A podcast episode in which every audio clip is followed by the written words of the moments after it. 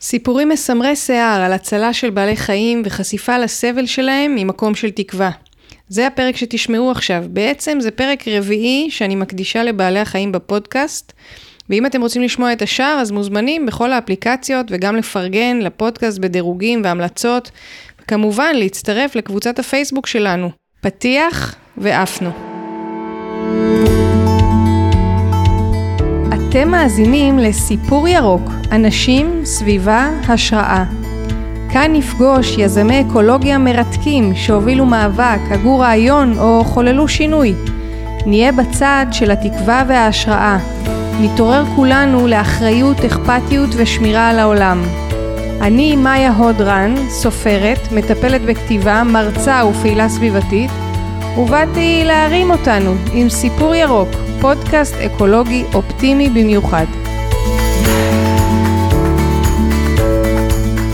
אז היי, היי. ליעל ארקין, מנכ"לית תנו לחיות לחיות. נכון, היי. אמרת לי ככה בדרך לפה, שאת uh, באה מהכנסת, שהיית אמורה שמשהו יתבטל, כן, ושאת עצבנית. כן, אפשר להגיד. ספרי. אה, היה אמור להיות היום דיון בנושא של אה, הצעת חוק אה, שמובילות חברת הכנסת יסמין סאקס וחברת הכנסת שרן השכל, על עיקור וסירוס של כלבים מתפראים בעצם, כלבים שחיים בשטחים הפתוחים.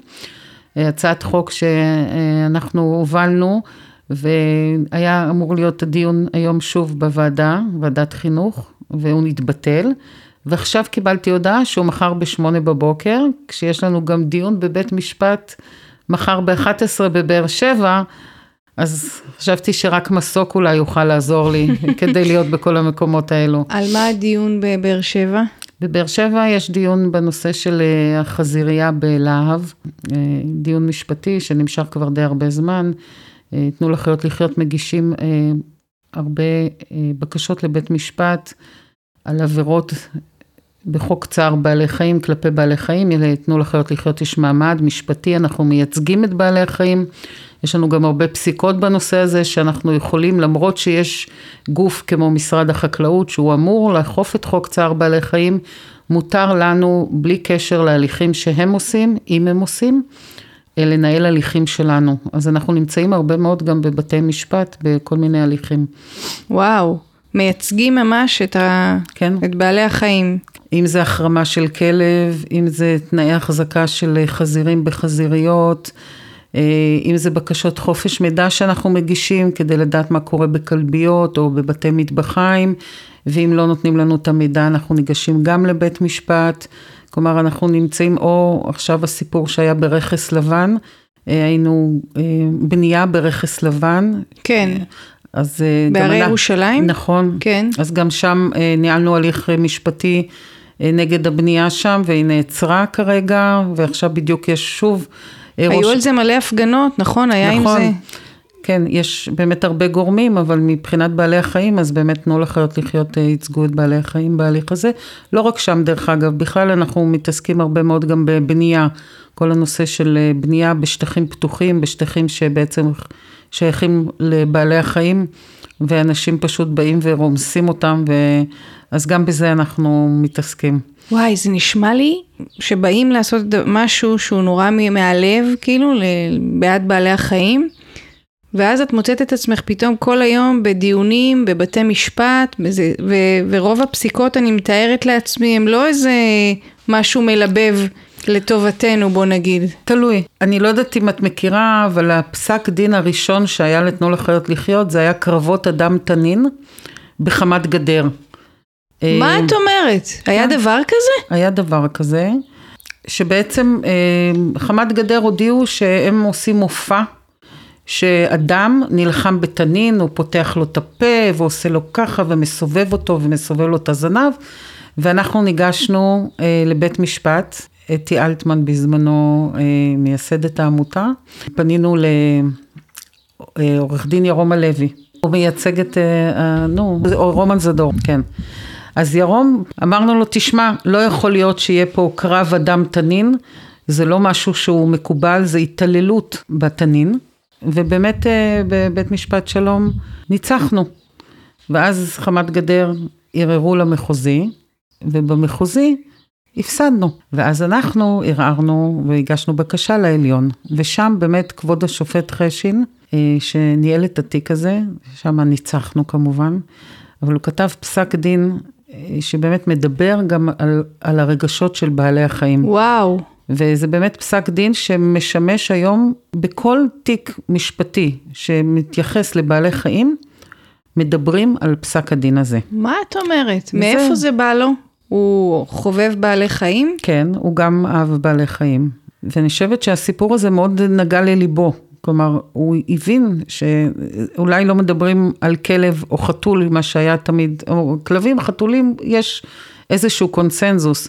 כן. אבל כשמדברים על חיות במשקים, או על בעלי חיים אה, כמו חיות בר, אז uh, פחות יש קונסנזוס, בואו נודה.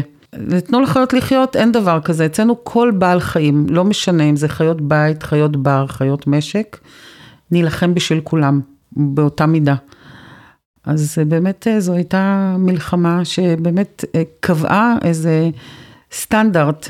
אה, שבעצם בעלי החיים, יש להם רגשות, זאת התעללות, אותו כן. קרב. ובעצם מאותו רגע אה, ניגשנו הרבה פעמים לבתי משפט, אה, יש לנו מחלקה משפטית שיש בה עורכי דין שמטפלים בכל התיקים האלו, אם זה אה, בג"ץ כלביות פרטיות, שיצאנו נגד הכלביות הפרטיות שמחזיקות כלבים, ושזה כמו להפריט את הכלביות, ובעצם בשביל כסף אתה לוקח כלבים, וביום שהפסיקו לשלם לך, אתה שולח אותם למותם.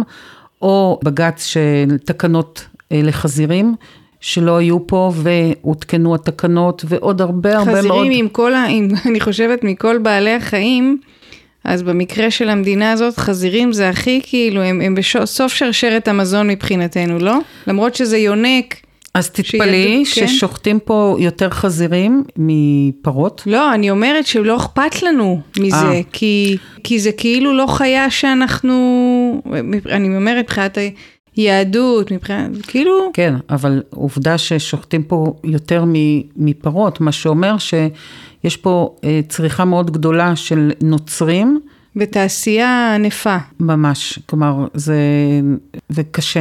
אנחנו מנהלים הליכים עכשיו כנגד כמה וכמה חזיריות, ואנחנו מסיירים בפנים. אנחנו מגיעים דרך אה, בתי משפט ונכנסים לתוך המקומות האלו, ואני חייבת לציין שזה מקומות מאוד מאוד קשים לסייר בהם. אז איך זה, תגידי, בתור אחת, תכף נדבר על איך התחלת בכלל, אבל בתור אחת שאוהבת בעלי חיים, לראות כל היום את הסבל שלהם, זה לא קצת אה, מוציא את החשק אה, לעבוד בעבודה שלך? לא, להפך. אני חושבת שזה נותן לי את המוטיבציה. הסבל שלהם הוא האדרנלין שלי, כלומר, אני, אני לא אנוח עד שאני לא אראה שהסבל הזה, בחלק מהדברים הוא ייפסק, ובחלק מהדברים, את יודעת, אה, אנחנו מדברים הרבה פעמים על רווחת בעלי חיים, ולא על שחרור של בעלי חיים, כן. ויש הבדל מאוד מאוד גדול בין הדברים. אה, בטח כשאתה מדבר על חיות משק, אה, בכלבים אולי המאבק הוא קצת שונה. אבל עדיין קיים המאבק, כי עדיין במדינת ישראל הורגים כל שנה אלפי כלבים. ואתה אומר, רגע, הכלב הוא חברו הטוב ביותר של האדם, וככה האדם עושה לו?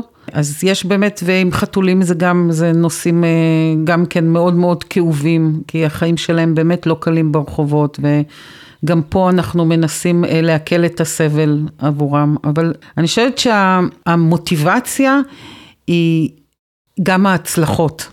כלומר, אני חושבת שכל הצלחה כזו שיש לנו, ויש לנו הרבה מאוד הצלחות, אם זה במיקרו ואם זה במקרו, כלומר, זה, אם זה באותה חזירייה ראשונה שנכנסנו אליה בשני למאי 2018, שקיבלנו דרך בית משפט אפשרות לבקר, כי ככה אתה לא יכול להיכנס כן. לחזירייה, כן. זה יותר מוגן מבסיס צבאי. אז הצלחתי בסוף הסיור הזה לצאת עם שלוש חזירות ולהציל אותם, ואחד מהם עדיין חי, קוראים לו אוקצ'ה.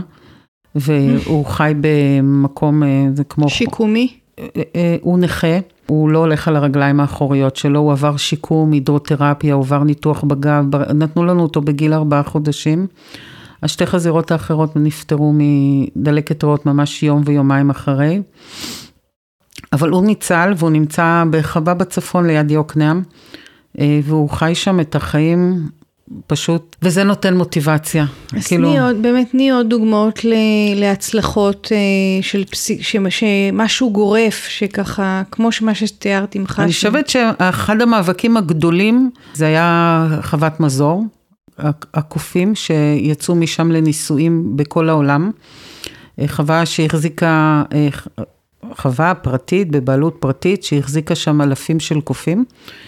אה, ושנים, הרבה מאוד ארגונים, כולל תנו לחיות לחיות, אנחנו הגשנו בג"ץ גם בנושא הזה, ובאמת הפעלנו לחץ מאוד חזק, היינו עומדים שם בהפגנות כל הזמן בצומת, והחווה הזו נגיד, נסגרה. כן, אז נגיד הם רואים אתכם ועומדים מולכם, מה יש להם להגיד על זה? פרנסה. את יודעת, יש אנשים שמתפרנסים מדברים שלי, לנו, נראים מזעזעים, אבל להם לא. את יודעת, כאילו, אני לא יכולה להיכנס לתוך הראש שלהם ולהבין מה בדיוק קורה שם. אני יודעת מה קורה בראש שלי ובראש של החברים שלי שנמצאים איתי ושאנחנו ביחד מנהלים את המאבקים האלה. ובלב שלנו כמובן, לא רק בראש. זה לא, זה, זה לא, לא, לא מתקבל על הדעת. אה, לא להוציא אה, בעלי חיים לניסויים אה, ולגדל אותם פה. מדינת ישראל הפכה להיות משהו שהוא כתם. זה כתם על מדינת ישראל, הגידול הזה של הקופים האלה. ל... שיוצאו לכל העולם. כן, לניסויים בכל העולם. למה מדינת ישראל צריכה להחזיק קופים ולייצא אותם לכל העולם? כאילו מה, איזה מדינת מיוחדת במינה אנחנו, ובאמת המאבק הזה, היו הרבה דברים שקרו תוך כדי, אה, כלומר זה לא היה רק הפגנות, זה היו הליכים משפטיים, זה היה הרבה מאוד, הרבה מאוד בתוך המאבק הזה, זה היה גלעד ארדן שהיה אז השר להגנת הסביבה, והם היו בעצם תחת המשרד להגנת הסביבה, אה, וגם אה, בחור בשם עדי גיל, שהוא בסופו של דבר פדה אותם. מאותה חווה, וחלקם עברו לחווה שיקומית, חלקם עדיין חיים באותו מקום, אבל לפחות המוות לא נמצא מעל הראש שלהם. היה גם הליך בבג"ץ. של בג"ץ שאנחנו הגשנו, תנו לחיות לחיות, שהיה שם, כבוד השופט ג'ובראן ישב, ואם אחר כך תשאלי אותי שאלה עליו, אני אספר לך סיפור מרתק אה, עוד כשהוא היה בשלום בנצרת, מה עשינו אני ואתי יחד עם אה, השופט ג'ובראן, איזה דבר מדהים. נו, ספרי. אה. אז כשהתחלתי את, ה, את הפעילות שלי ב-1991 בתנו לחיות לחיות, וגם זה סיפור איך זה התחיל, אבל אנחנו בטח עוד נגיע לזה, נכון? כן. אז היינו כל שבת, אני ואתי נוסעות, אתי הייתה מקבלת את הטלפונים, אתי אלטמן הייתה מקבלת את הטלפונים אליה הביתה, שם היה החמ"ל אה, של תנו לחיות לחיות, הייתה מקבלת פניות וקיבלה פנייה ביום שישי שיש כלב בנצרת שסגור בדירה כבר שלושה ימים, הבעלים איננו, לא יודעים איפה הוא, והכלב כל הזמן מיילל, לא אוכל, לא שתה, אי אפשר אפילו להגיע, התקשרו למשטרה, המשטרה אמרו שהם לא יכולים להיכנס. שבת בבוקר, כמו כל שבת, במשך שנים, שאני ואתי נכנסות לתוך האוטו ונוסעות לאיזושהי משימה. והיו לנו משימות שאם אני תמיד אומרת, אני צריכה פעם אחת לכתוב ספר, זה פשוט לא להאמין מה עשינו. עדיין עושים. נסענו לנצרת, הגענו לבניין, אנחנו דופקות על הדלת, באמת אף אחד לא עונה, והכלב מייבב. אבל את שומעת שזה כבר לא נביחות. רמות. רמות, אלא כזה, משהו שקט כזה, עייף כבר.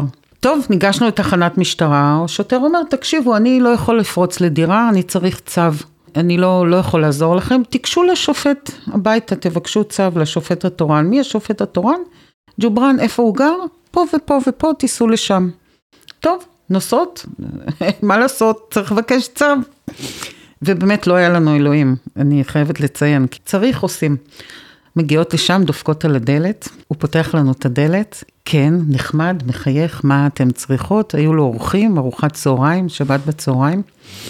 סיפרנו לו את הסיפור, הוא לקח מפית, אני, ואני כל הזמן מתחרטת שלא שמרתי את המפית הזו, אבל, והוא כתב לנו על הצו, הוא אומר, ואם לשוטרים הם לא מאמינים או משהו, שיתקשרו אליי, הם יודעים איך להגיע אליי, שיתקשרו אליי הביתה, אז לא היו טלפונים ניידים, וכתב לנו את הצו על מפית, ועם זה הלכנו למשטרה, הם פרצו את הדלת, ולקחנו את הכלב, וחזרנו איתו לתל אביב. וואו. כן.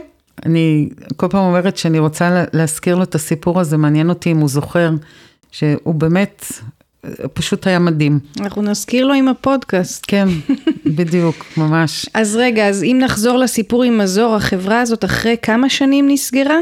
וואו, יותר מ-20 שנה היה המאבק שמה.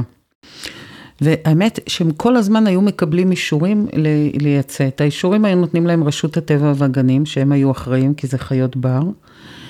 את הקופים במקור הם היו מביאים מהם מאוריציוס, ובעצם מרביעים אותם פה, והבג"ץ האחרון שעשינו, כשהם רצו לייצא אה, קופים לארה"ב לניסוי, הם רצו לייצא את הקופות שהם היו ילידות מאוריציוס, וזה אסור.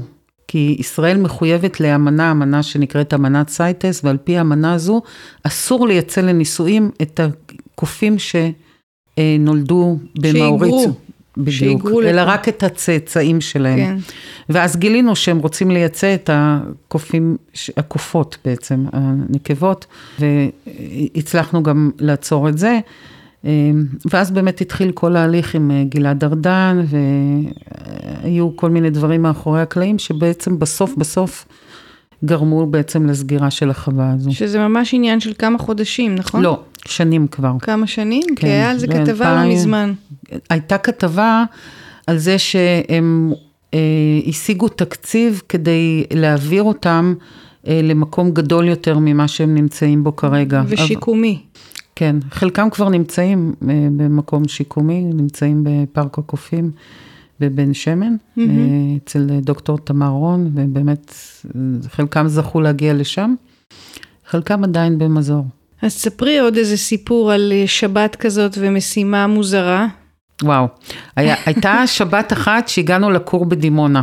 זה היה כל כך מצחיק, כי קיבלנו פנייה על זה שיש גור כלבים. אה, ושמצא אותו מישהו שעובד אה, בכור, והוא יחכה לנו מחוץ למקום כדי שנבוא וניקח את הגור, נסענו אני ואתי, ואתי החליטה שהיא קוראת לו חוסיין. ולמחרת, כזה, הייתה מודעה כזו בידיעות אחרונות מאחורה, אה, שיש תקרית בין ישראל לירדן, כי קראנו לכלב על שם מלך ירדן, חוסיין. אז לקחנו את הכלב הזה כמובן והבאנו אותו אלינו, ושבת אחת קיבלנו קריאה על שטח אש, שיש בו יענים שסגורות בתוך מכולה, ורואים אותם כאילו דרך החלונות, וממש בשטח אש, חום אימים, סגורות בתוך המכולה. אני ואתי מגיעות לשם, שבת, אין אש, לפחות זה, אבל לא מבינות מה, איך זה שיש שם מכולה ובתוכה יש יענים, מישהו שאיזה חייל שעבר שם הודיע לנו.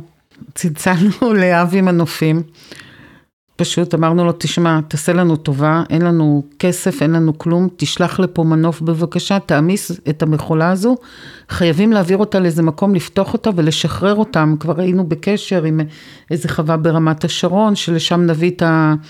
מה, אבל זה של מי? מי עשה את זה? לא יודעים, לא ידענו. אמרנו, מה, אי אפשר להשאיר, אין טלפון, אין, אין כלום, הצבא לא ידע בכלל על המכולה הזו, הם לא הבינו מה, מה המכולה הזו. הסתבר אחר כך שהייתה איזו חווה לגידול אה, של ינים לבשר, והם שמו את המכולה שם בינתיים עד שהם התארגנו עם מקום, אה, אבל היה להם too late כבר, כי מצאנו להם אה, מקום, ובאמת אבי מנופים שלח מנוף, זה היה מצחיק בשטח אש, in the middle of nowhere, מגיע, מגיע מנוף ומעמיס.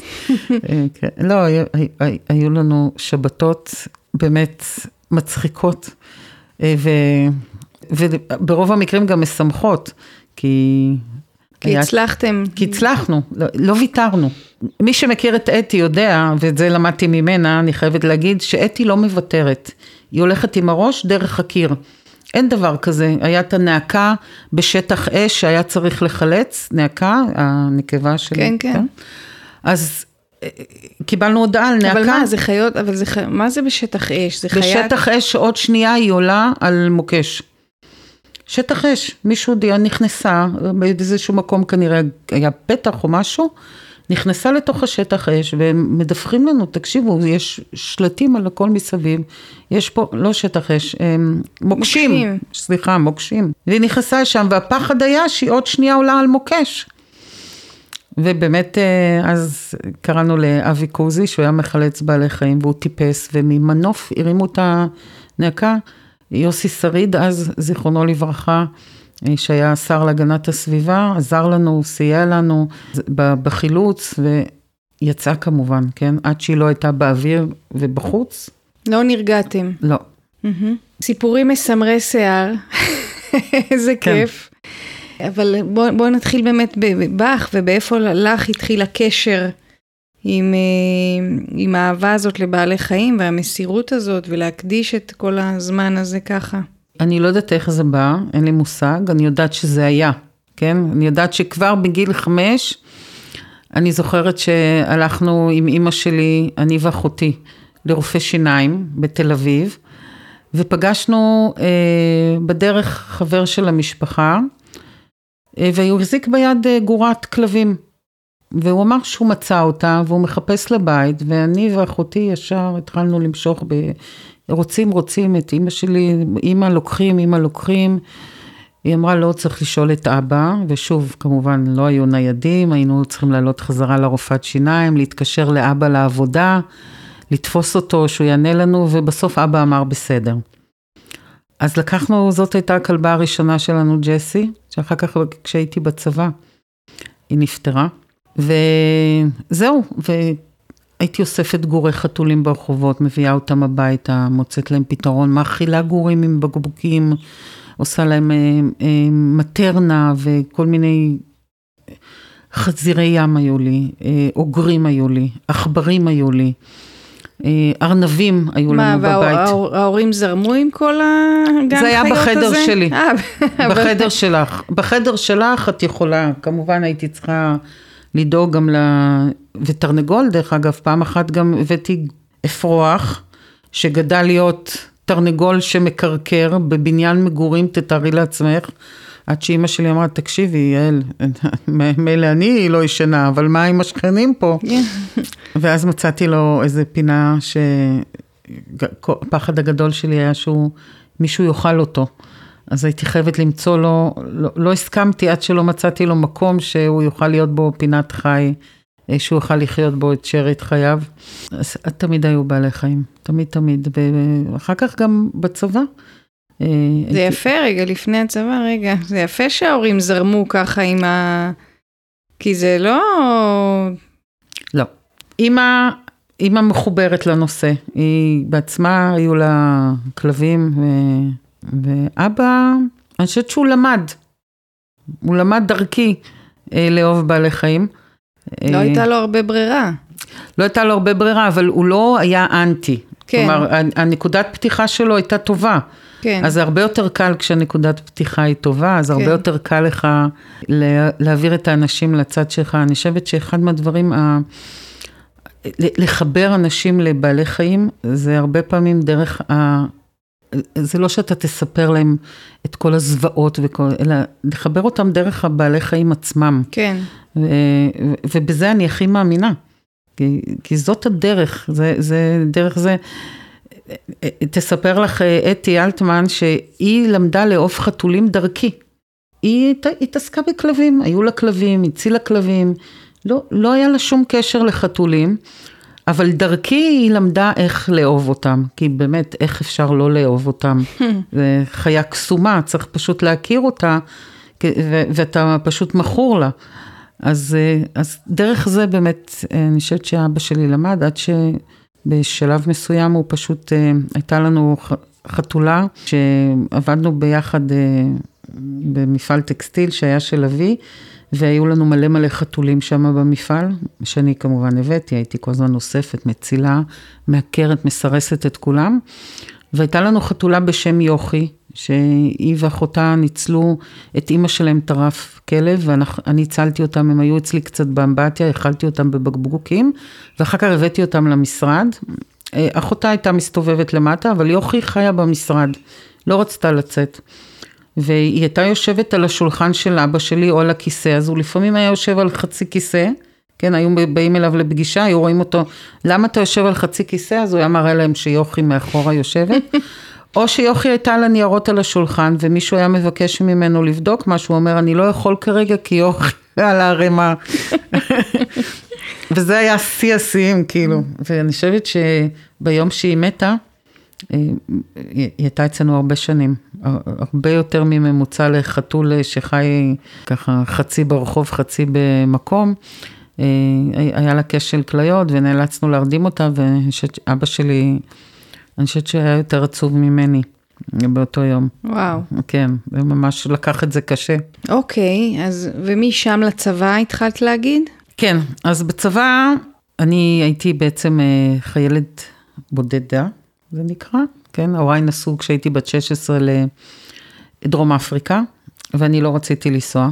החלטתי שאני נשארת פה, מסיימת תיכון והולכת לצבא.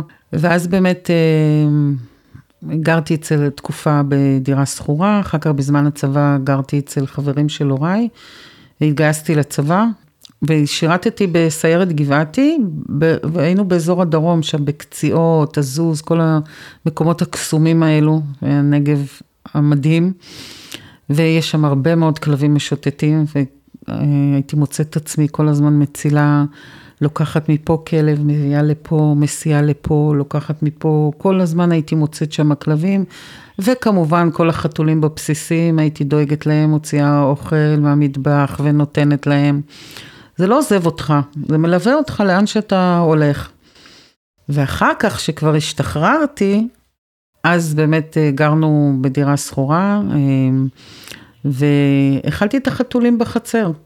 לא משנה, תמיד לא, לא יכולה לראות חתולים רעבים. יש לי גם באוטו, תראי את הבגז שלי, זה מלא, זה ג'ריקנים של מים ואוכל וכלי פלסטיק, איפה שאני לא עוצרת, תמיד יש מישהו שצריך את זה. אז התחלתי להכיל את החתולים, ובניין לידינו, ילד קטן, ילד קטן, ממש, אני חושבת שהוא היה בן עשר אולי. הייתה שם חתולה שהמליטה, זה עוד לפני התקופה שהיינו מעקרים ומסרסים את כולם, ממש קצת לפני.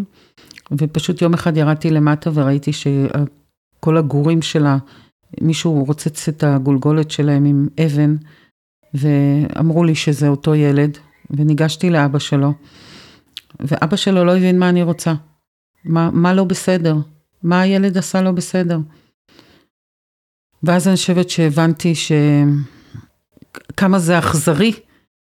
לא כולם אוהבים בעלי חיים כמוני, או כמו המשפחה שלי. יש את אלה שלא אוהבים, אבל יש את אלה שגם יעשו רע.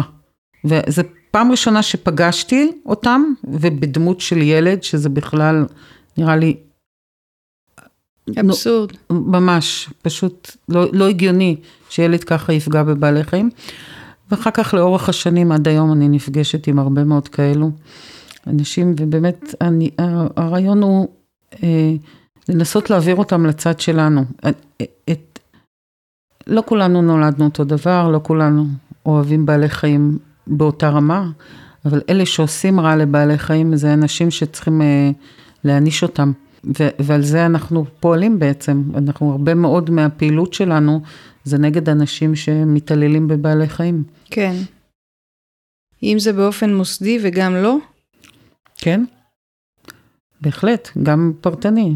יש, יש לנו בתנו לחיות לחיות מחלקה אה, סיפרתי לך על המחלקה המשפטית, אבל יש לנו ממש מוקד, יש מוקד לפניות על בעלי חיים פצועים, שפועל כל יום, מקבל פניות, יש לנו אמבולנסים שלנו שיוצאים לחלץ את אותם בעלי חיים, יש לנו מרפאות שלנו שמטפלות באותם בעלי חיים, ואחרי שהם מסיימים את הטיפול ואת השיקום, יש לנו בית מחסה גדול שיש בו 170 אה, כלבים ועוד 60 חתולים, שהם כבר מועמדים לאימוץ, חוץ מהכלבים במרפאות. יש לנו מוקד נוסף, שזה מוקד לפניות של הציבור להתעללות בבעלי חיים. ושם אנחנו מקבלים הרבה מאוד דיווחים, אפילו ברמה של השכן שלי קושר את הכלב, שדרך אגב, קשירה של כלב היא מותרת היום על פי החוק. היום זה אה, קיבלה הצעת חוק שלנו, אה, פ' על קשירת קבע של כלבים, דרך אגב, הצעת חוק שהגשנו בכנסת, אה, נגד קשירת קבע של כלבים, כי אנחנו חושבים שקשירה של כלב זה דבר מאוד מאוד אכזרי.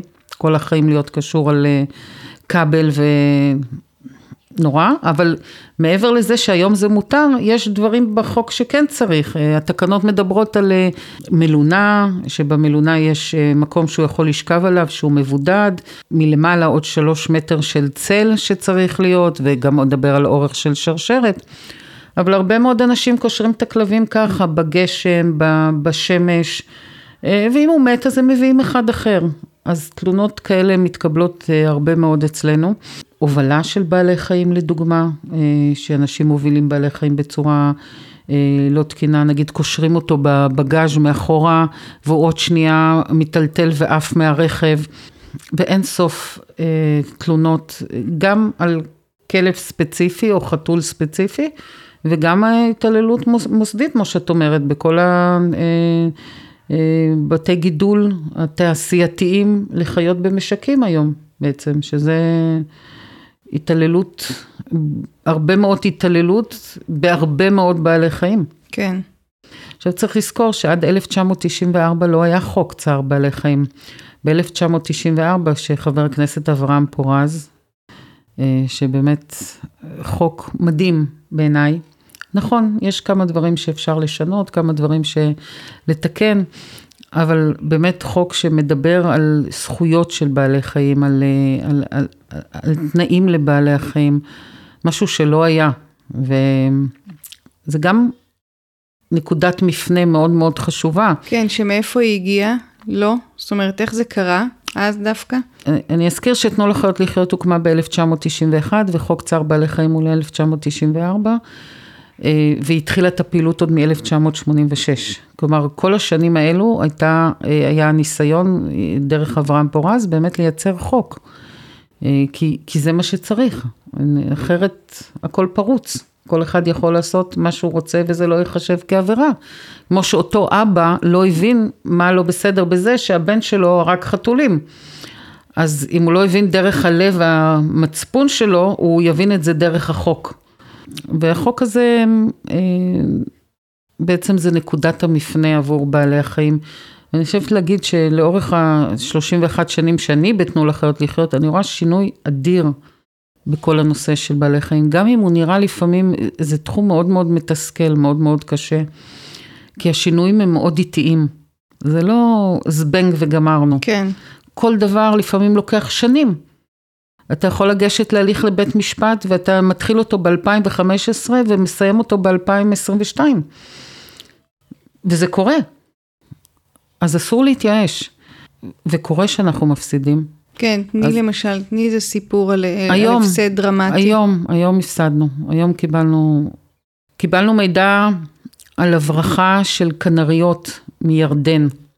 מישהו הבריח אם אני לא טועה, היו 13 בהתחלה, עכשיו, היום כבר היו שתיים.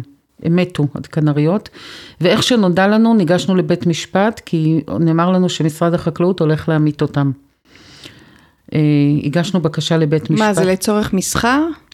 הברחות, כן, זה עושים, אה, הוא הבריח אותם בתוך המכנסיים, בתוך הכיסים, אה, שתיים מתו בדרך, כי הם כנראה נחנקו. אבל כשהוא נתפס הבחור ולקחו את הציפורים, מעבירים אותם למשרד החקלאות בבית דגן, ושם הם משמידים אותם. למה? גם אני שואלת, למה? מה, מה הסיבה? לא הייתה שום סיבה, כי הם לא יודעים איזה מחלות יש להם. בסדר, שימו אותם בהסגר, תבדקו איזה מחלות, אם יש להם, אם אין להם מחלות. תשחררו אותם, כמו שאתם עושים פה ל-800 אלף עגלים שאתם מביאים במשלוחים חיים, ואתם לא יודעים איזה מחלות יש להם. אז מה, למה ישר להשמיד? תנו להם צ'אנס, ובאמת אה, אה, זה נעשה הרבה, אה, אבל אנחנו פשוט תפסנו את זה ברגע מסוים במידע שקיבלנו, ניגשנו לבית משפט, באמת עצרו את ההמתה שלהם, היה דיון, ואז השופטת, היא גם שאלה אותי, אם, למה, מה, מה כל כך למה אנחנו כל כך מתעקשים אה, שלא ימיתו אותם? אמרתי תשמעי, היום זה 13 כנריות, מחר יגיעו בעלי חיים אחרים. זה נורא קל להשמיד. אני לא אבל... לא מבינה את השאלה אפילו. נכון. אני, אבל זאת השאלה שנשאלתי, אז עניתי. כן. ואני חושבת שהסברתי לה, ש, שמעבר לכנריות הספציפיות האלה, זה משהו שהוא עקרוני, שלא יכול להיות שכל בעל חיים שיגיע לפה יחסלו אותו.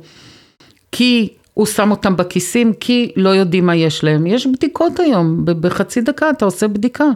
היא גם לא כל כך יקרה, וגם יש לך תקציב לזה, אז, אז למה לחסל? בסוף היא החליטה שהיא אה, מקבלת את העמדה של משרד החקלאות, ואז ערערנו לעליון. נשארו כבר שתי ציפורים, כי היתר אה, מתו מכל מיני דברים שם, ומתנאי החזקה אולי, ולא ברור בדיוק מה. והיום אה, הם אפשרו להם להמית את השתיים שנשארו. וואו, וואו. כן. ואני הייתי בשוק, כי לא ציפיתי, את יודעת, אני, אבל, אבל זאת הבעיה, שאני הרבה פעמים חושבת שאנשים חושבים כמונו, וזה לא ככה, כי לא תמיד חושבים כמונו. וואי, זה נורא מתסכל, כן, לא? כן, וזה מתסכל, וגם, זהו, אחרי העליון אין לך כבר לאן ללכת. כי אתה עברת, אתה הולך שלום, מחוזי, בדרך כלל עליון, ומה אחרי זה? אין, אין כבר לאן ללכת. להתפלל. כן, ואין מה להתפלל, כי זהו, הם קיבלו אישור אה, להשמיד אותם. אז, אה, אבל, אני אומרת, ואמרתי את זה גם היום לעורך הדין שלנו, לארז וול, שהוא באמת נלחם, שאנחנו לפעמים מנצחים ואנחנו לפעמים מפסידים, אבל תמיד תמיד נמשיך כדי לפעול לנצח בפעם הבאה. כלומר, אם הפסדנו כמה הפסדים בשלום, ערערנו למחוזי, זכינו במחוזי. כלומר, לא להתייאש. אם אנחנו באמת חושבים שהצדק איתנו ועם בעלי החיים, אז אנחנו נמשיך להילחם. ולא תמיד מנצחים, וזה נורא מתסכל שאתה מפסיד, כי אתה יודע במאה אחוז שאתה צודק. כן. אבל לפעמים יש שיקולים שהם לא השיקולים שלנו, כל מיני דברים שמדברים על בריאות הציבור, שאנחנו יודעים שהם לא באמת, שתי כנריות לא מסכנות את הציבור, גם לא 13 כנריות, בואו. במיוחד שמשתוללת באותו זמן אה, שפעת העופות בצפון. אז זה, זה, זה קשה, אבל זה לא שובר אותנו, אנחנו ממשיכים. תגידי, הקורונה עשתה, עשתה איזה שינוי, ב, אם, אם בפניות אליכם ואם ביחס לבעלי חיים, אפילו מהצד המשפטי? סתם מעניין אותי פתאום אם זה כאילו השפיע גם על זה איכשהו. קודם כל הקורונה השפיעה על בעלי חיים, בואי נתחיל בכלבים, אוקיי? שבכלבים אנחנו יודעים שהיו אימוצים במרץ 2020 כשנכנסנו לסגר הראשון, היו כמות, הייתה כמות אימוצים שבאמת אנחנו היינו בשוק. וואו. בשוק. אנשים הגיעו לבית מחסה שלנו בכפר רות. ואימצו כלבים, כבר לא עמדנו בקצב, התחלנו לקבוע תורים, אמרנו כל אחד מגיע בשעה, אל תגיעו כולם ביחד, כי אין מספיק אפילו אנשי צוות כדי שיקלטו ויקבלו אתכם, ו... והוצאנו כלבים מכל ההסגרים, לקחנו מבאר שבע ומ... אין, אספנו מערד ומדימונה, מכל ההסגרים שכל הזמן נאלצים להמית, כי אין אף אחד שלוקח מהם. הוצאנו כלבים מכל ההסגרים האלו, ומסרנו אותם, ממש, כאילו הם עוד לא יצאו מהאוטו, הם עברו עיקור סירוס חיסוני וכבר מצאו בתים. וואו. וזה נעצר, כמובן. 2021 אה, הייתה אחת השנים הגרועות בכל מה שקשור לאימוץ בעלי חיים. אה, מה, אח... בגלל שזה היה כאילו אחרי הגל, ה... שהיה גל מאוד גבוה? כן, אני חושבת שבהתחלה אימצו הרבה בגלל שאנשים היו בבית. ומותר היה לצאת עם הכלב, אז הנה, יש לנו הזדמנות לצאת עם כלב. וב-2021 שהתחילו להחזיר אותם, כי כבר בעצם הקורונה הייתה בירידה, כבר הרבה אנשים חזרו לעבודה. רגע, החזירו אותם? החזירו אותם, כן. וואו, זה די אות... מבאס גם, לא? מה זה? זה? אין, אין דבר יותר עצוב מלראות כלב שחוזר לבית מחסה עם כל הנביחות והכלוב כמובן, והוא בשוק. הוא בשוק, חלקם דרך אגב לא מתאוששים מזה גם. הם מפסיקים לאכול וממש בדיכאון, פשוט בדיכאון. אתמול הייתי בבית מחסה שלנו בפגישה, ובדיוק מישהו החזיר כלבה, אחרי שהיא הייתה אצלו שנתיים. הוא אימץ אותה ממש בתחילת הקורונה. ואיזה תירוצים, איזה סיפורים, אני יכולה לכתוב ספר על התירוצים של האנשים, איזה המצאות יש להם. וכל זה אנחנו מזהירים, כשבן אדם בא לאמץ כלב או חתול, כן? גם מה חתולים. זה, זה כמו ילד, זה כמו, זה בן אדם, זה כמו בן משפחה. כן, אבל יש, יש אנשים שזה, שלא חושבים ככה. הם עוברים דירה, נולד תינוק, אז נו, אז מה אם נולד תינוק? כאילו, הילדים שלי גדלו עם בעלי חיים, הבעלי חיים היו לפני הילדים, עם הילדים, וחלק מהבעלי חיים מתו, אז כבר לקחנו חדשים, ואין דבר כזה, אין, אין כמה כלבים בבית ואין סוף חתולים, אין, אין כמו לגדל ילדים עם בעלי חיים. את יודעת, אחד, ה... היה פה פרק עם אה, דוקטור דני נווה, על היחס שלנו לבעלי החיים והצמחים בצורה של החפצה. Mm-hmm. זה נורא, מה שאת מספרת נורא מזכיר את זה. אני עכשיו בסגר, אני לא עובדת, זה נוח לי, זה מסתדר, אז אני לוקחת. ועכשיו אה, חיי חזרו למסלולם ואין לי צורך כבר. כן. אבל מה עם הקשר בינינו?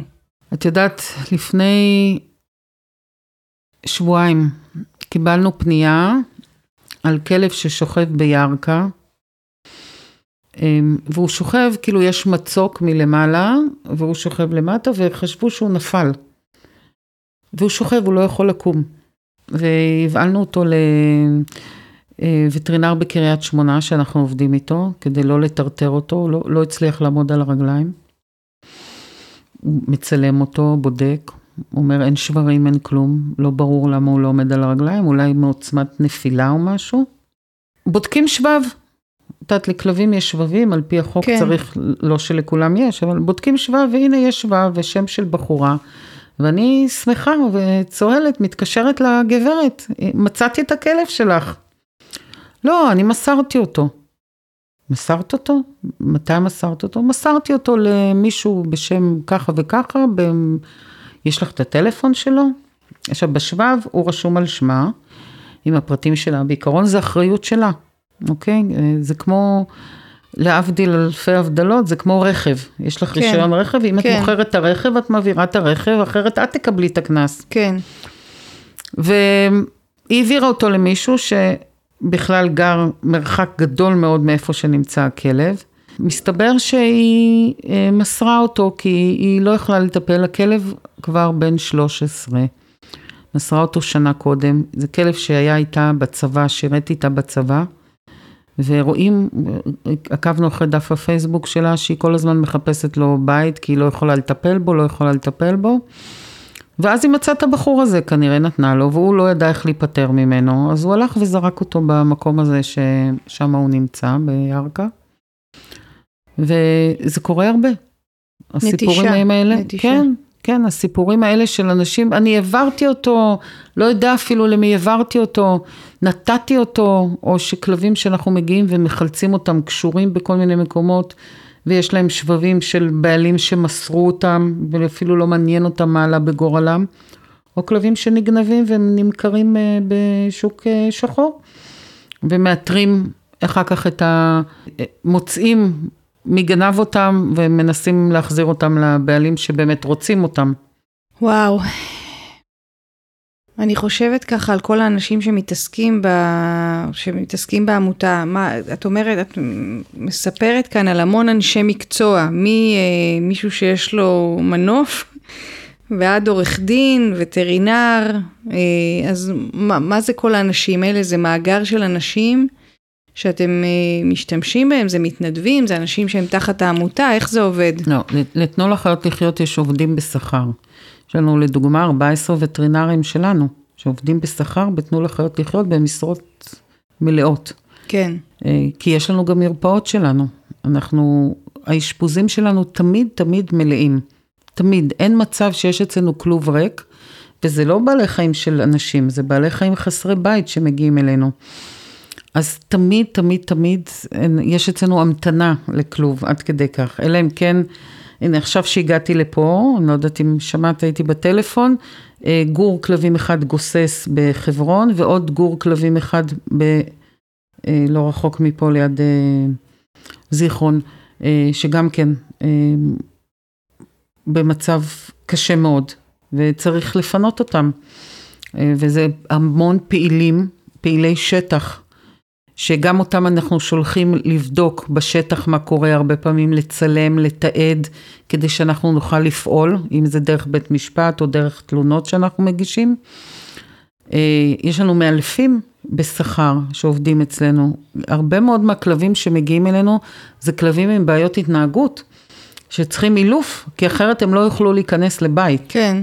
אסיסטנטים שמטפלים במרפאות בבעלי החיים, אסיסטנטים של חתולים, אסיסטנטים בחדר ניתוח. תנו לחיות לחיות, אה, אחת המטרות שלה זה צמצום ההתרבות, ואת זה עושים דרך עיקורים וסירוסים. אנחנו מבצעים כ-15 אלף ניתוחים כל שנה של עיקורים וסירוסים, ואני חושבת שאנחנו מבצעים הכי הרבה ניתוחים, הגורם שמבצע הכי הרבה ניתוחים פה היום, אה, במרפאות שלנו. עם צוות שלנו, באמת בצורה הכי טובה, הכי הומנית, עם החומרים הכי טובים, כי אכפת לנו מבעלי החיים. כן. והרבה מאוד רשויות רוצות לעבוד איתנו, רוצות שאנחנו נבצע את העיקורים וסירוסים, ואנחנו לא יכולים, כי אנחנו מוגבלים אה, בכמות האנשים שיש לנו. אז, ויש לנו פרויקטים מדהימים. יש לנו פרויקט מדהים בכלא חרמון, אני לא יודעת אם את שמעת עליו, אז... אה, יש מאלפת שלנו בתוך הכלא, שעובדת, יש 15 כלבים שניצלו על ידי תנו לחיות לחיות וגרים בכלא, בחדרים, עם האסירים. במחלקת, בפרויקט שיקום כזה, נכון? נכון, שיקום הדדי. דיברה אה, על זה אה, גם בפרק 4, גל חכים אשר. בטח. שהתארחה פה אה, בענייני... השיטה ההדדית. כן, כן, כן, כן. לשיקום אה, בעלי חיים ואנשים. כן. אז היא סיפרה על זה קצת, כן. אז באמת זה, הפרויקט הזה ממומן על ידי קרן מנמון. קרן מדהימה שעושה פרויקטים מדהימים, מדהימים, מדהימים, באמת. אה, והכלבים האלה חיים בתוך החדרים, הם עובדים עם המאלפת, אה, עם אפרת. בסוף התהליך הכלבים האלה מוצאים בית, המאמץ מהמשפחה שמאמצת מגיעה לכלא, נפגשת עם האסיר, הוא מספר להם על, ה, על הכלב. כמו חניכה כזאת. כן, ו- ו- וזה תהליך מאוד קשה גם הפרידה מהכלב. בטח, וואו. וכשיש כל פעם טקס כזה של הסיום מחזור, אז מגיעות גם המשפחות של האסירים, והם גם עכשיו מקבלים תעודת מאלף, מאלף בכיר או מאלף שגם מקנה להם מקצוע כשהם יוצאים מהכלא. כן. ואני חושבת שה... ה... כל פעם שאני מגיעה למפגש כזה, אז צריך הרבה טישו. כן. כן. זה מרגש ברמות שאתה לא, לא יכול לעצור את עצמך וואו. מה... אתה שומע את האסירים, איך הם מדברים על התהליך שהם עוברים עם הכלבים, האחריות, את יודעת, זה, זה טוב לכלבים, טוב לאסירים, אז הכלב באמת, זה מכין אותו לבית, אבל האסיר עובר באמת תהליך שהוא פשוט מדהים. והם מספרים על זה, הם פשוט מספרים על התהליך שהם של עוברים. של התקשרות, ועל... של לטפל במישהו, כן, של כן, להיות אחראי. אחריות, כן, אחריות, אחריות וחמלה. לתקשר עם מישהו שאתה לא מתקשר באותה שפה, כן. אבל אתה כן לאט לאט לומד להבין אותו, למרות שהוא מדבר כלבית ואתה מדבר עברית, אבל בסוף אתם מבינים אה, אחד את השני, וגם הפרידה, זה הרגע הכי קשה. הם מספרים על הפרידה מהכלב, ו- וזה קורע את הלב. הם אחר כך מקבלים דרך אגב מכתב ותמונה מהבית אה, של הכלב, מהמשפחה. אבל, אה, וברוב המקרים הם יוכלו להמשיך לעוד מחזור, אבל עדיין, אני, מי כמוני מבינה אותם, כי אצלי כל הכלבים, זה תמיד כלבים שלקחתי לאומנות, ובחיים לא יכולתי למסור אותם. כי נקשרתי אליהם, אמרתי, מה עכשיו, אני אתן אותם למישהו אחר, שישארו עד שהגעתי למצב של שישה כלבים בבית, לאורך שנים, בין חמישה לשישה. ו... כי אני לא יכולה למסור. כש... כשאני אומרת שאני לוקחת לאומנה, אז הם כולם כבר צוחקים עליי.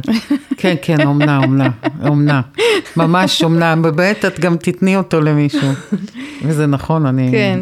זה קשה. אז אני נורא מבינה אותם, קשה להם למסור את הכלבים. ודאי, מה זה? זה אבל... באמת קורע הלב. כן, אבל זה חלק מתהליך שצריך... אבל זה חלק לו... מהחיים. נכון. להבין גם את זה, שאנחנו נכון. נפרדים, נפגשים, נקשרים, כן. נפרדים. נפרדים למשהו טוב גם. הם, הם הולכים ל, לבית, שיהיה להם חיים טובים, אה, באמת אה, מדהים. אין, אין דבר יותר מרגש. אני חצי מהטלפון שלי, השמות של האנשים, זה שי של איתמר, ענבל של חנן, כל השמות של הכלבים שעברו, ואני, והם שולחים לי תמונות. אה, וביום שישי, שבת שלום יעל דש מזה, ושבת שלום יעל דש מזה. וואו. איזה זה, כיף. זה הכי הכי מרגש, זה ה... שאתה רואה אותם אחר כך בבתים, אחרי שבאמת הם ממצבים שאתה לא מאמין אפילו שהם יצאו מזה. גם הרבה פעמים הם מגיעים אלינו והם מתמוטטים. כי תמיד אני אומרת שהם כאילו הרגישו, עד עכשיו הם היו צריכים להישאר דרוכים. לשרוד. ובח, לשרוד, ומגיעים אלינו, הם כאילו יודעים שהם הגיעו למקום טוב, והם פשוט נופלים, כאילו, אתה לא מבין, רגע, מה קרה? הוא לפני דקה עמד על הרגליים. לא, פשוט, זהו, תנו לי, עכשיו אני במקום טוב, תנו לי רגע... אוויר. לי, אוויר, כן, תנו לי להתאושש. וואו. אז באמת אה, זה, זה נשמע כמו שככה את מתארת המון דברים פרטניים של אנשים, אה, וגם מוסדיים, אבל נורא מעניין מה, מה עם אה, תחום ההסברה נגיד, או החינוך, או דברים שהם רוחביים באופן גורף. כן, אז היה לנו פרויקט מדהים שלצערי נעצר מכל מיני סיבות, של, שנקרא מאלימות לחמלה. אה, ואנחנו נמשיך אותו. אה, זה פרויקט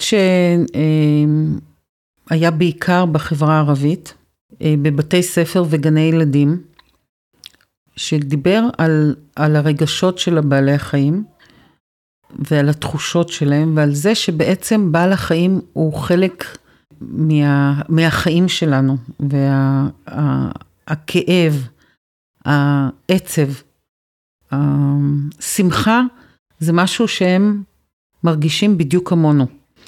זה ה, ככה באופן כללי, ובעצם לעבור מאלימות כלפי בעלי חיים לחמלה כלפי בעלי חיים. זה היה פרויקט מדהים, אני מקווה מאוד שנמשיך אותו. אה, הוא נעצר מכל מיני סיבות, אה, ובמקביל אנחנו עושים אה, הרבה מאוד הרצאות. הרבה פונים אלינו מבתי ספר, זה, זה מצחיק כי עכשיו עשיתי איזו הרצאה לקבוצה של ילדים, ואתמול הם הגיעו למרפאה גם אה, שלנו ברמת גן, אה, ללטף בעלי חיים, ו, וזה נורא מרגש, כי אתה, אתה רואה שיש בהם המון המון רצון, והם שואלים שאלות מדהימות, כאילו, והם רוצים לשנות. זה דור העתיד שלכם, לא? נכון, זה דור העתיד, בשביל זה באמת צריך לחזק אותם ו, ולהבין שהם אלו שיובילו פה את החמלה. את יודעת, גם כל אחד מדבר אליו משהו אחר. יש, המעבר שלי לצמחונות זה היה כתוצאה מאיזה טראומה. ויש אנשים שיעברו לצמחונות כי הם קראו משהו בספר, ולא בגלל שהם ראו, או בגלל שהם... חשבו על זה ואמרו, רגע, בעצם למה אני אוכל בעלי חיים? אז כל אחד משהו אחר עובד עליו, יש כאלה שתמונות זוועה יעבדו עליו, ויש, או כאלה שהרצאה מרתקת תעבוד עליהם, ויש כאלה שמגיעים לזה בעצמם גם. כן. בלי שמישהו עבד עליהם חזק. את נשמעת לי נורא ככה מקבלת את הדברים כמו שהם. היו תקופות שכעסת, שזה עצבן אותך, ששנאת אה, לא יודעת, כאילו, לא, זה, אני, לא, אני מרגישה שאם הייתי אה, נפגשת כמוך עם הדברים האלה באופן יומיומי, אני לא יודעת איך הייתי מתמודדת עם זה. אם אתה רוצה לשרוד, ב... ויש ימים קשים, שלא תחשבי, אני יושבת פה רגועה עכשיו, אבל, אבל אני לא תמיד רגועה, כן. כן? אבל אני אומרת, אם אתה רוצה לשרוד את הדבר הזה, ו... וזה קשה מאוד, אתה צריך לפתח מנגנוני הגנה. ואני למדתי לפתח אותם. אני לא נכנסת לדיכאונות ואני לא נכנסת לעצבות שהיא, כן, יש בי הרבה עצב, אבל לא משהו שיפריע לי להמשיך ולהילחם, כן. אוקיי? אה, למדתי את זה, ואני חושבת שזה מאוד עוזר לי, כי אני, אני רואה מסביבי אנשים ש- שנשברים. נשברים, כל הזמן. כל הזמן אני כי זה רואה... באמת, כי זה באמת, את יודעת, יש לדבר על זה, יש אה, להיות בעד, לתרום כסף, אבל אה, לראות את זה כל הזמן, לא יודעת, זה נראה לי לפעמים מייאש. זה, יש, יש רגעים כאלה, אני לא אגיד לך, יש ימים שאני פשוט מרגישה, שבוע שעבר לדוגמה היה לי יום אחד כזה, שפשוט הרגשתי שהכל קורס.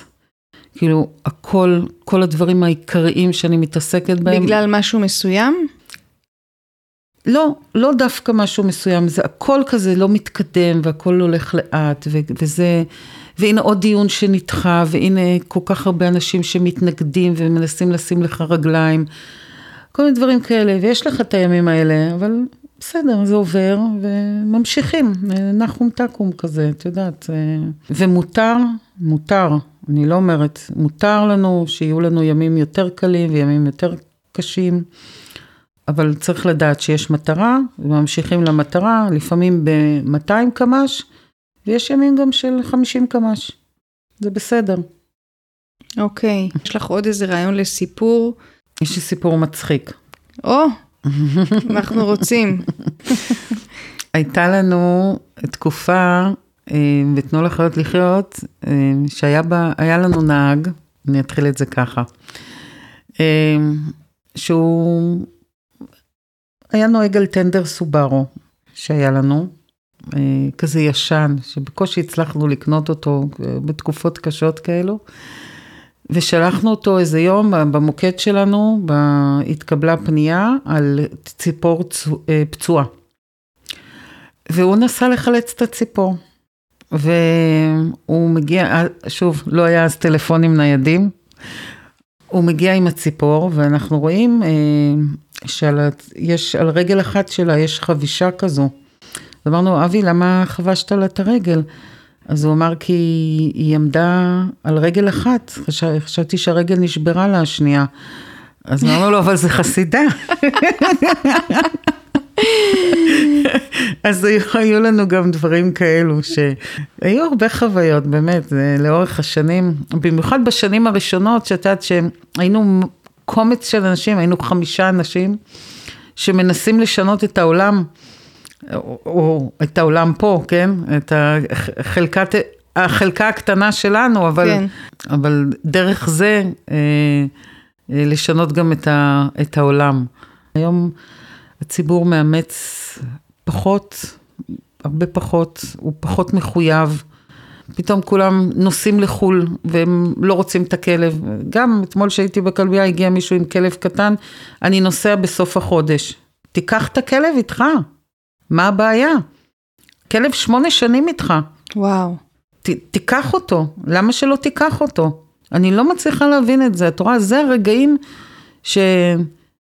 ואני רואה את הצוות בבית מחסה שלנו, שמקבלים את הכלב שנוטשים אותו, אני רואה בעיניים שלהם שבא להם, לא, לא אגיד להרוג, אבל בא להם להגיד לו משהו. כן. והם עוצרים את עצמם, כי אני תמיד אומרת להם, טוב שהוא החזיר אותו אלינו, ולא זרק אותו במקום אחר, כי אנחנו גם מחייבים אנשים, אם אימצתם כלב אצלנו, הם חותמים על חוזה, הם מחויבים להחזיר אותו אלינו. אסור להם להעביר אותו, אנחנו מחויבים לאותם בעלי חיים, ואם זה לא הצליח במקום אחד, שיחזור אלינו, אנחנו נדאג שבפעם הבאה זה כן יצליח. כן. או לפחות נקווה שזה יצליח. ואנחנו באמת מטפלים בכל בעלי החיים, כאילו, את רואה, אין, אין, עכשיו היה לנו סנוניות ב... בחניונים שמורחים, את יודעת, צנוניות נכנסות לתוך חניונים תת-קרקעיים, ובעלי חניונים ובעלי הקניונים לא רוצים אותם שם, כי מלכלכים להם. אז הם אה, שמים כמו גריז כזה על הצינורות שהם לא ייכנסו ולא יעמדו, וגם על זה הגשנו הליך לבית משפט, אה, שעצר את השימוש בגריז הזה, שהן נדבקות. וואו. אליו. אז באמת, כל דבר שפונים אלינו, שיש בו התעללות בבעלי חיים, אנחנו שם. אנחנו לא, זה, זה לא משנה איזה בעל חיים, אנחנו שם. אז אני תמיד אומרת שאני נמצאת בתוך ספינה, ובספינה הזו יש חור. וכל המים נכנסים פנימה, לספינה. וכדי לא לטבוע, אתה לוקח דלי ומוציא את המים. מוציא, מוציא, מוציא, וככה אני מרגישה, אני כל היום מוציאה מים, מוציאה מים. אני רוצה לסתום את החור. ולסתום את החור זה לא רק לטפל בבעל חיים אחד, שזה עולם ומלואו, כן? ואנחנו עושים את זה באמת הכי טוב והכי מקצועי. יש לנו צוות מדהים, אנשים מדהימים, באמת, שפועלים עם כל הלב, אבל אתה חייב גם לפעול במישור המשפטי ובמישור אה, של החקיקה, כנסת. תקשורת, לא? ברור. תקשורת זה חלק מאוד מאוד אה, חשוב בכל התהליך הזה. כן. הרבה פעמים אנשים לא יודעים פשוט, הם לא נחשפים לדברים האלו, ועל ידי התקשורת אתה בעצם חושף אותם. אנשים לא יודעים שבמדינת ישראל הורגים או יורים בכלבים, הם לא יודעים. הם בשוק שאני מספרת להם את זה. סרטוני חילוץ אנחנו עושים, אה, שעולים אצלנו כל הזמן בפייסבוק, ואנחנו מתעדים את הכל, אה, שזה מדהים, אתה רואה כלב, איך הוא מגיע אלינו, יש את הסרטון שטח של מי שהודיע לנו, שאתה רואה אותו שוכב שם או עם מחלת עור או מרוסק, ואתה מתעד אותו לאורך כל השיקום שלו, עד שבסוף הוא בבית. כן. אז באמת ככה אנחנו לקראת סיום, ורציתי, אה, יש לנו פינה בפודקאסט שנקראת תחזית אופטימית. אז אם uh, הכל אפשרי, איך את רואה בתחום הזה, מה, מה קורה בו בשנים הקרובות, לאן זה מתפתח? טוב, אני, אה, החלום שלי זה שכל העולם יהיה טבעוני, שלא יפגעו בבעלי חיים, שנפסיק לקשור כלבים. שנפסיק לשחוט בעלי חיים, שנפסיק לגדל אותם בתנאים מזעזעים את התקופה עד שהם מגיעים לבתי המטבחיים, בתי הנחירה, המשחטות. אה, שחתולים, כל החתולים יהיו מעוקרים ומסורסים ברחובות ויפסיקו עם התרבות והסבל הזה. אה, שכל הכלבים המשוטטים יהיו מעוקרים, מסורסים ולאט לאט נעצור את ההתרבות הזו. ושלכל בעלי החיים יהיה טוב ושהם יחיו לידינו ולא עבורנו, ושלא ננצל אותם, אם זה לביגוד, אם זה למזון, אם זה לנישואים. עולם אוטופי. אה, איך את רואה את מה שאת עושה בקשר למשבר האקלים? אני אומר שהתעשייה השלישית בגודלה שמזהמת זה תעשיית המזון מן החי. אה, פליטת גזי חממה, מדברים על זה אה, הרבה. על הפלוצים של הכבשים. יבוא יום ונצטרך כולנו להיות טבעונים. אני לא יודעת אם אני אזכה לראות את זה, אבל צריך להבין שזה הכיוון. מה, אני, אני קראתי על זה שאם רק זה יופסק, אז אה, ההתחממות תיעצר. כן, אבל איך זה יופסק? את מבינה? איך, איך אתה יכול להפסיק את זה? אנחנו כמה? עשרה, חמש עשרה אחוז צמחונים וטבעונים מתוך, מסך האוכלוסייה? הרי צריכת הבשר הולכת וגדלה כל הזמן, כי גם כמות בני אדם בעולם הולכת וגדלה, אבל לא מספיק נעשה, כן. ברור. אנחנו יודעים שאנחנו כבר דקה בדקה ה-90, אנחנו רואים את מזג האוויר, אנחנו רואים את כל הסופות שפוקדות את ה... תמיד אומרת שאלוהים ברא את העולם, הוא לא לזה התכוון. אני בטוחה שלא לזה הוא התכוון. מה מקורות המימון שלכם? תרומות. בעיקר תרומות. של מה? של אנשים שאוהבים בעלי חיים ויש כן. להם כסף? כאילו מה, איך זה... תראי, עשרה שקלים כפול 12 הוראת קבע שאנשים עושים. או עושים הוראות קבע לכל החיים שלהם 50 שקל, 100 שקל. אה, ויש תורמים גדולים יותר, שתורמים גם אלפי שקלים בחודש או עשרות אלפי שקלים בחודש. יש צוואות, אנשים שבמותם מצווים לבעלי החיים כסף. וואו. Mm-hmm, כן. ככה הקמנו את המרפאה באשקלון, משתי צוואות גדולות שהיו לנו. וואו. כן. יש לנו שני אמבולנסים שנתרמו אה, משני אנשים, אחד אה, שתרם לזכרו של הבן שלו, אה, אילנית שי פרבר, שגם תרמה לנו אמבולנס. השני זה האמבולנס של יוני, שיוני אהב מאוד בעלי חיים, והוריו תרמו לזכרו. כלומר, וההכנסות מהמרפאות שלנו, כלומר, אנחנו בעזרת אנשים שמגיעים לחסן נגיד את הכלב שלהם אצלנו, אנחנו יכולים לממן בעל חיים שמאושפז אצלנו ללא בית כמובן. אז את אומרת, זה לא מימון ממשלתי, אין פה שום מימון ממשלתי? 2% מהתקציב שלנו זה מהמשרד להגנת הסביבה. אהה. כל היתר זה תרומות, וזה מאוד קשה.